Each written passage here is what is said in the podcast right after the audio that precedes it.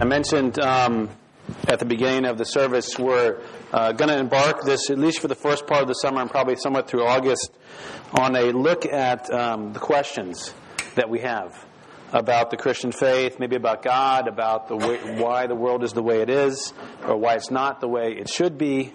Um, and uh, we want to encourage you as you think of things to, we'll have this hopefully in the back every week so you can mark down uh, questions that you have.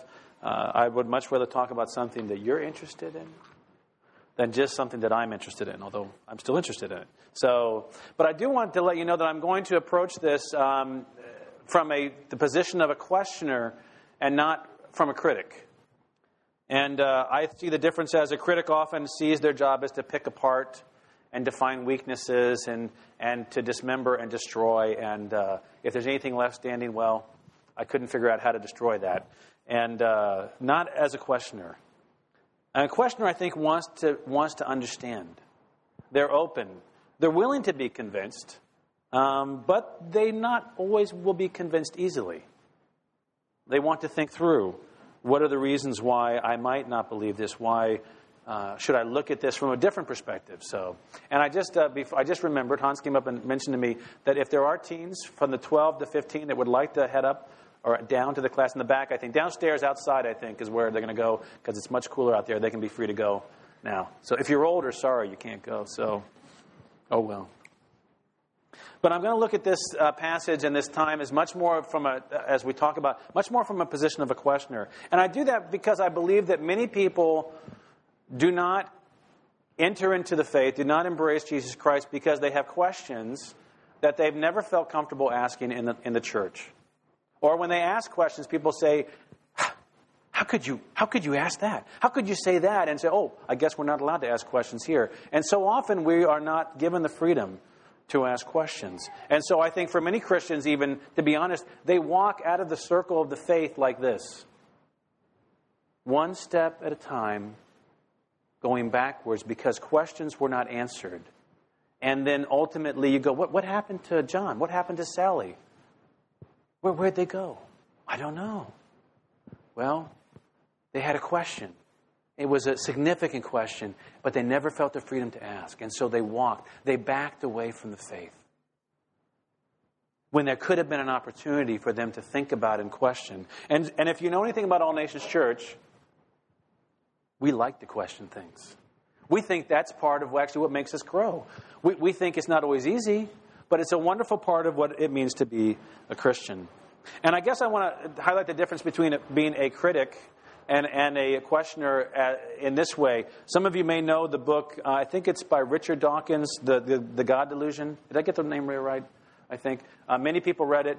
Um, many people were. Uh, uh said, yes, you know, this is why I don't believe. Many people who have had encounters with Christianity kind of said, well, this is why I can't intellectually uh, believe it. I, I, did read part of the book. I didn't read all the book. To be honest, I gave up on it.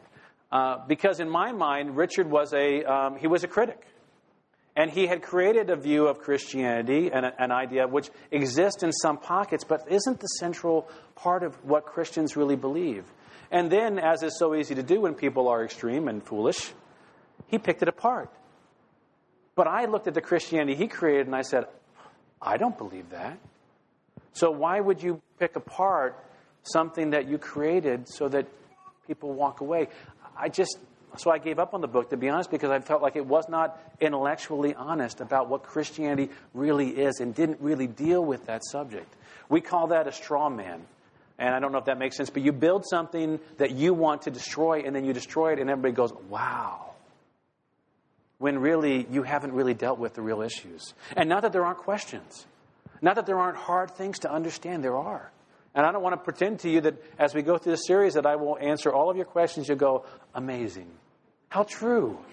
You might go, amazing. What a fool he is. That's fine. You know, it's, it's your relationship with God, not mine. I'm not responsible for you. You are responsible for you. But we do want to be a place where you can ask questions, where you can think, about questions. And if you read the Bible, and I hope you do, you'll find something really significant. The great people in the Bible questioned. Moses questioned. Abraham questioned. Gideon questioned. David questioned. The prophets questioned. How long, Lord? How long? Why is it all wrong, God? Jesus himself on the cross said, My God, my God, why have you forsaken me? So if we think questions are out of bound, we, we got to go find another group to be with because the group in this, in this book, they've got questions. They also have faith, but they have questions. And they're not afraid to ask for most of the time. Now, there were that few times when the, the disciples said to Jesus, they basically said, ah, no, thank you. I don't want to ask.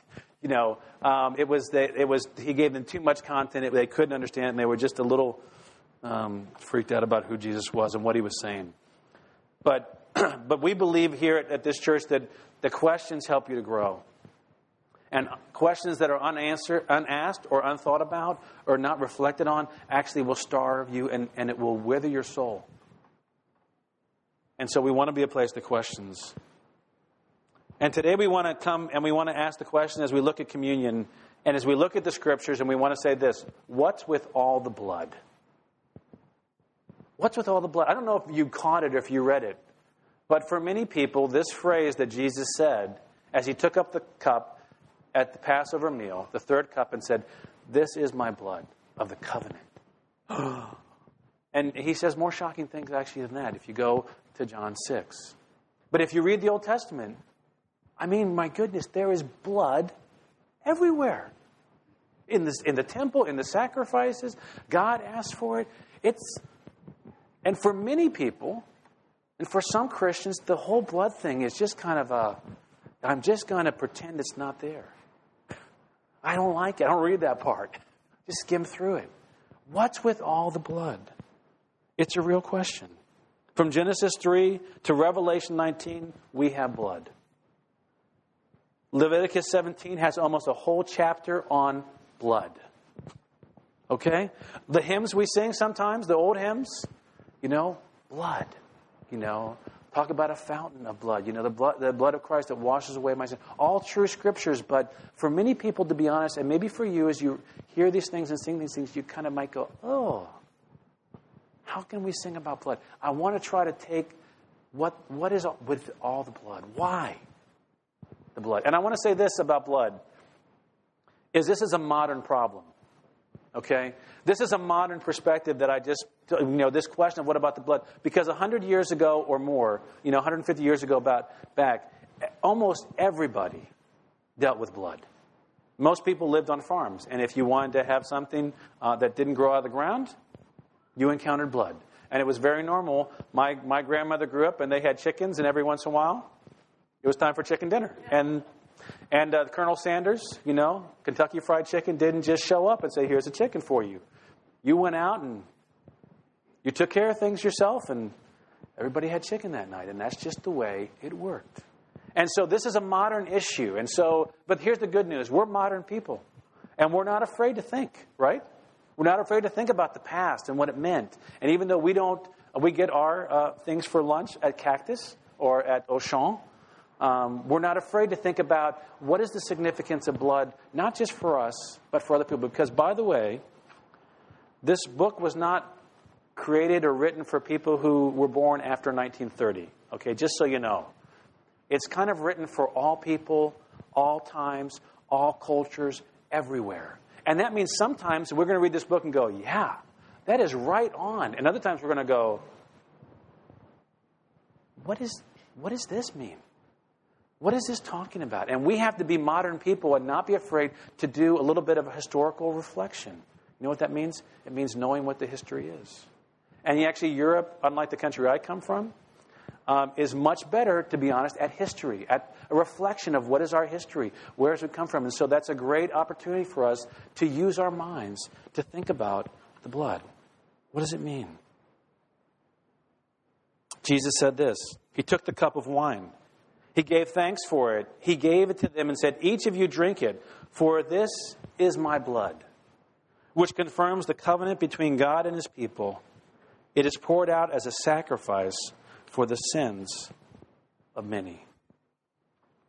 Let's look at the context a little bit of what was happening when Jesus said these words because he wasn't just get up he didn't just get up one morning and said, I'm gonna I'm going to say, just wake up and say, This is my blood.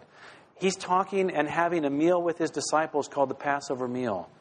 And it's, it is a Jewish meal that celebrates God's deliverance of his people way, way back in Egypt. And it was a reminder to them that they were to do this every year, that God would deliver them.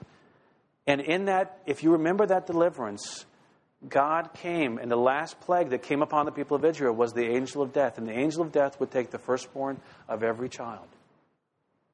But God said, if you have faith in me, if you trust in me, if you take the blood and put it on your doorposts, or they are maybe like this, who knows what the doorposts looked like back then. But if you put it on there, the angel of death will pass over. And that blood will save you. It will rescue you. Now, again, these people were not, they didn't have to go and say, Where can I find some blood? It was really easy, okay? Very much a part of their lifestyle and living. And so those who had faith and trusted in God went and they put blood on their doorpost, and those who did not didn't. It was a sign of obedience and a sign of God's coming and protecting his people through the blood. When Jesus takes this cup and he raises it to the disciples, probably, and he, he says, This is my blood, which confirms the covenant that God is making with us. In that Passover meal, there are four cups. Four times the wine is raised and where it, God gives, where the reader uh, gives thanks to God for it. And this is most likely the third cup. And that third cup in the meal is the cup of redemption, the cup that says God is a rescuer, God is a restorer. And so when Jesus lifts that cup up, he's saying, the cup of restoration, the cup of rescue is in my blood. That's where it comes from. You, for years and for centuries, have raised this cup, have said, you know, when is God's restoration going to come? And Jesus is saying, it's here. It's in my blood. This confirms the covenant that God has made with you. So, whatever the statement of this is my blood means, it means that it fits into the story of God's rescue. What God is doing to restore and to rescue people. The second thing I want to think about is this is in terms of blood is that what is blood? You know, to a doctor, they think a lot differently about blood than you and I do, don't they? You know, they, the doctor does, you don't go to the doctor and they go, oh, you have to take some blood. They just take some blood. You know, it's a very natural, normal part, and they find out a lot about you. But this is the reality. If they drain all the blood out of you, what happens? It's over, isn't it? Sometimes you go to the doctor and they take a blood sample. You think they're taking all my blood. There's more. This is good news. But but the life of the person is it's ultimately in the blood. You take the blood out, you've got nothing. You're gone. And Leviticus says that. Leviticus 17:11 says this: "The life is in the blood." The difference between life, living, and dying is your blood. And that's why there's a whole chapter in Leviticus 17 about the blood and how it should be lived. Because as we know, we live in a modern time, and we understand that there are a lot of blood-borne diseases like AIDS. And how you interact with blood is very important. Because life and death can be in the blood. So when Jesus is talking to disciples and talking to them, uh, to us, through them, he's saying this this blood, my life, my life source, is being poured out for you. Take and drink. He's not just saying, you know, just, Jesus isn't saying, but, but when you weren't looking, I put some blood in the cup. Why don't you have it? It's a symbol. It's an idea. It, and for them, with the blood and the history and of God's people, they, they understood that God, that oftentimes blood was a part of understanding this covenant relationship with God. But the life is in the blood. And Jesus is saying, In this cup is my life. It is given for you. This is something we know a lot about. We read books, we watch movies, and oftentimes in these movies, you have someone who gives their life for others. I think of the movie Harry Potter, the, the Harry Potter book series, and, and, uh, and that what, what happened? Harry Potter's mother and father, what, sacrificed themselves, didn't they? For Harry. And they died on, for his behalf. The movie, Saving Private Ryan. These men go off to save Private Ryan, and at the end, they all die except for him, and they kind of say to him, you know, live up to this. Look at the sacrifice for you. The Matrix, one of my favorite movies, actually. The last one, you may not have seen this, but where they're going up over into the machine world and they're going to deal with the, the bad machine guy. And, and in the end, Trinity knows it's going to cost her her life. But for the fact that Neo can live and can go on. There's this theme again and again. Any decent war film, right, has someone dropping on a grenade so that their comrades live, right? It's a theme. And, and when it happens, we don't, we don't go, oh, that was funny. We go, man, that's, I mean, those are the times, to be honest, when you're in a movie where you, you, you shed a tear. And you kind of go, someone is giving up so others can live. And that's what Jesus is saying as he says, This is my blood. I am giving up my life and my life source so that you can have life fully. The last thing I want to say about this is that this is all about covenant with God. And a covenant is a relationship that God invites us into. And it's a, co- it's a covenant, it's a relationship between a lesser and a greater, God being the greater and us being the lesser. It's, it's a relationship when God says, I will bless you, and I call you to do these. If you're going to enter in this relationship, I call you to live and to do these things and to live in this way. And, and if you don't keep this covenant, then these are curses that will come upon you. Um, you can see this in Exodus uh, 24 uh, when Moses made the covenant, brought the covenant, God's covenant, to the people of Israel after they came out of Egypt, but other places as well, where Jesus is saying, not just, I'm giving my life for you, ha- go have a great life. He's saying, I'm giving my life force to you so that you can be free. But not free so you can do anything you want, but free so you can live life within a covenant relationship of intimacy and love and obedience and flourishing with God. That's freedom. That's life giving. Not just to be released to do whatever in the world we think we want to do. And so Moses read to the people the covenant that God had given to them, what, they, what God would do, how they should live. And they said, Yes, we want this. And then Moses asked them again, Is this the covenant that you, you want? And he says, They say yes. And so he takes the blood from the sacrifice and he sprinkles them as a sign that they have accepted the covenant. Blood became a sealer, a confirmer. What did Jesus say? my death, my life given for you, which is represented in this cup, is a confirmation that there really is a covenant, a real relationship between God and you that He has invited you into to know and enjoy Him. Now, now you belong to God. And so He said to them, to these disciples, Take and drink, all of you, everybody, partake, everyone, because God invites you into this kind of covenant. So when we reject the symbol of blood, then we're oftentimes missing the reality that in the Old, in the Old Testament, God said there's safety when you come into a relationship of obedience with me. We miss the idea that this is the life of Christ given for us. He gave up his life so that we could have real life. And that it is a covenant relationship with God in which we are called to live under Him, for Him, and with Him. We're not free to do whatever we are want to do, but we are free to live with Him and enjoy Him. So, what do we do? What do we do with the blood? What do we do? Well, some Christians have done this, and mo- probably the majority of Christians, I'm not saying this is the right thing to do, I'm just saying the majority of Christians over history have probably just said this blood. Okay, interesting. I'm just going to sing the songs. And so they sing the songs, Nothing but the blood of Jesus, what can wash away my sins? And they don't think about, you know, that's my little song, sorry.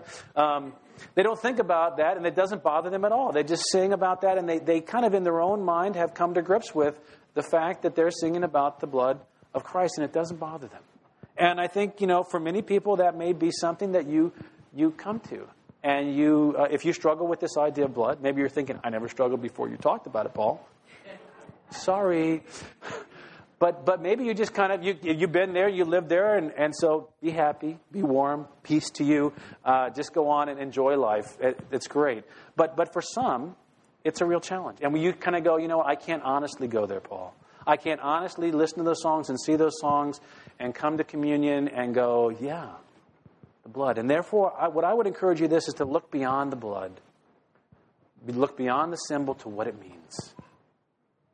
That it means the life force of Christ. It means the safety and security that God promises. It means that God has put up front proof, proof that He wants to have a relationship with you. He didn't just use words, He gave life. That's what it means. So look beyond the words to what the meaning is and why they were used. You may do something that you know uh, people have done for a long time, and I don't think there's anything wrong with it. You might take that song I just sang, and you might say, you know, what can take away my sin? Nothing but the life of Jesus. If you do that, I don't think there's a copyright infringement as long as you're singing it and we're not projecting it, okay? That's fine. You know, it's okay in church, you know, to change the words a little bit, to not be a stumbling block for you, but to be able to reflect your heart and the truth that God is giving to us. Maybe you decide some of those you can't you just won't sing, but you'll think about. And you'll remind yourself, you know, the blood is about life, about his life for me. God has given us his word so that it might speak to all cultures and all times. And as I mentioned at the beginning, sometimes we might go, man, isn't this great? Isn't this perfect? Other times we're going to go, what? You want me to believe that?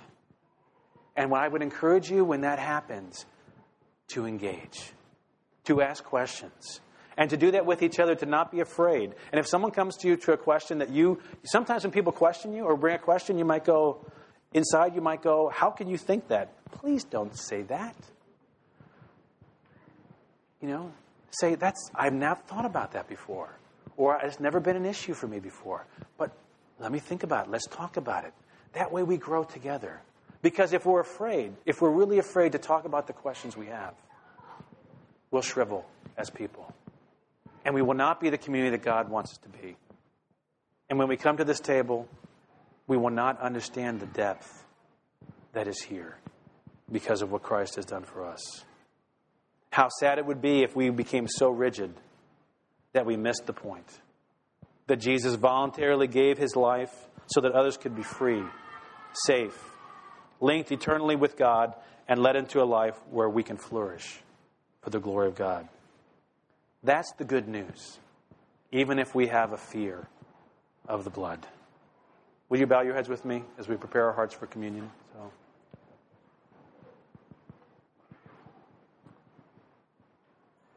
Father, we give you thanks that we can come to the table that you offer to us, just as you offered to your disciples. You invited us not just to come and have some bread and have some wine or some juice, but you invite us to come and remember that God has offered to us a most amazing gift of relationship and intimacy and freedom and flourishing. And that they weren't just words, but they were proved in the death of Christ. In his life force, yes, his blood shed, in his body broken. So help us to come with humility Help us to come in amazement. And Lord, yes, even help us to come in joy. And because we say, yes, I want to live in that covenant with God, to let Him lead and to joyfully follow Him. Lead us, we pray, to your table. In Jesus' name, amen.